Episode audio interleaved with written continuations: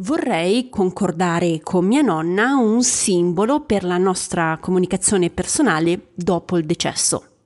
Però ho un problema. Mia nonna è ancora viva, però ha perso la sua lucidità.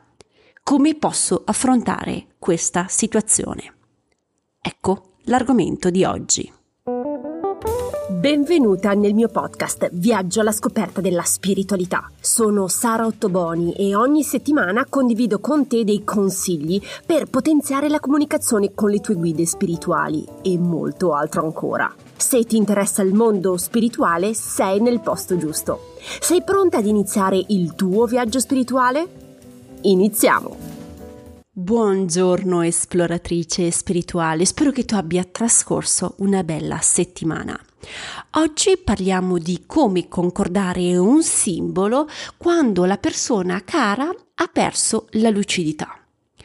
Avevo già trattato questo argomento nella puntata numero 102, eh, però Giulia, un'ascoltatrice del podcast, ascoltando la puntata, si è resa conto che non poteva utilizzare le strategie che avevo indicato perché sua nonna ha perso la lucidità purtroppo con la vecchiaia ha dei vuoti di memoria, a volte non si ricorda purtroppo nemmeno cosa ha fatto durante la giornata, eh, se le chiedi un'opinione te la dà, ma purtroppo dopo alcune ore non si ricorda la risposta data.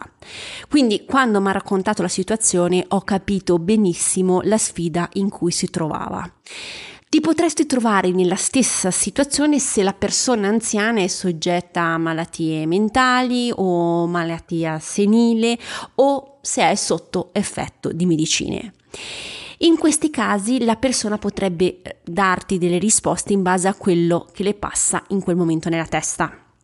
In questi casi è difficile definire un simbolo in quanto la persona potrebbe eh, risultare inaffidabile nelle risposte.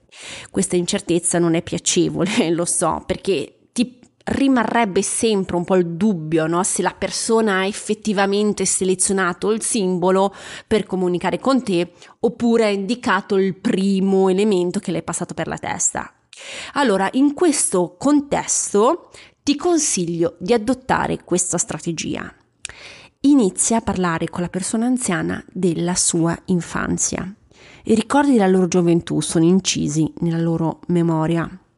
Anche se perde la lucidità, i ricordi di infanzia vengono più difficilmente dimenticati da una persona anziana.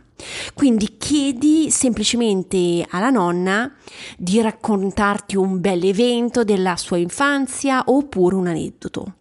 Per esempio, ti potrebbe parlare di un ombrello a pua bianco e giallo che aveva quando era bambina oppure uno sacchiotto di peluche blu con la pancia bianca.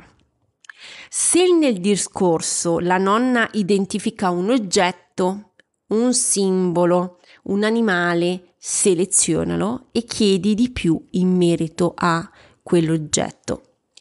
Alla fine della discussione proponi che potrebbe essere quello il simbolo eh, da utilizzare per comunicare dopo il decesso.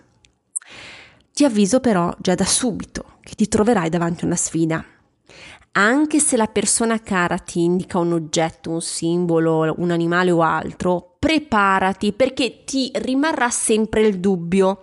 Dubiterai sempre se la persona ha effettivamente ehm, dato quell'informazione lì e se se la ricorda, ok? Avere il dubbio in questo contesto è normale? Assolutamente sì. Quello che ti consiglio per diminuire l'intensità del tuo dubbio è ripetere l'elemento selezionato in più occasioni alla persona cara quando è in vita e assicurarti di fare questo passaggio molto importante dopo il decesso. Sei pronta? Allora, ecco, ti consiglio di fare questo step qui dopo il decesso.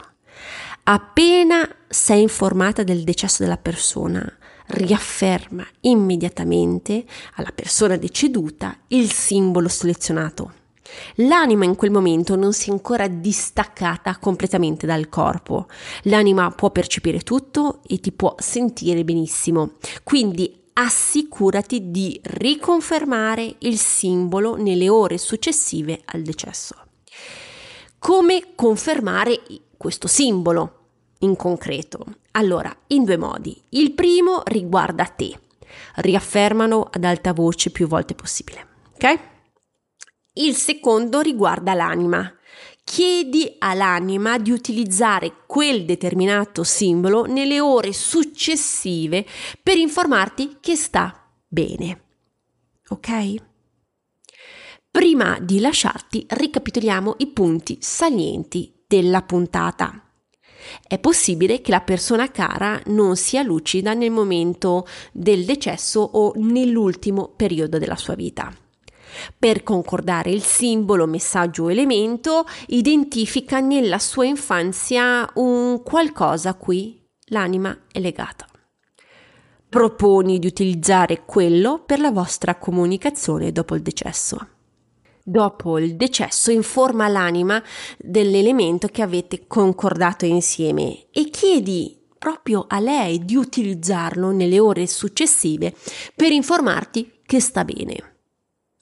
Spero che questa puntata ti sia stata utile. Se desideri essere avvisata di nuove pubblicazioni, clicca seguimi sulla piattaforma in cui mi stai ascoltando.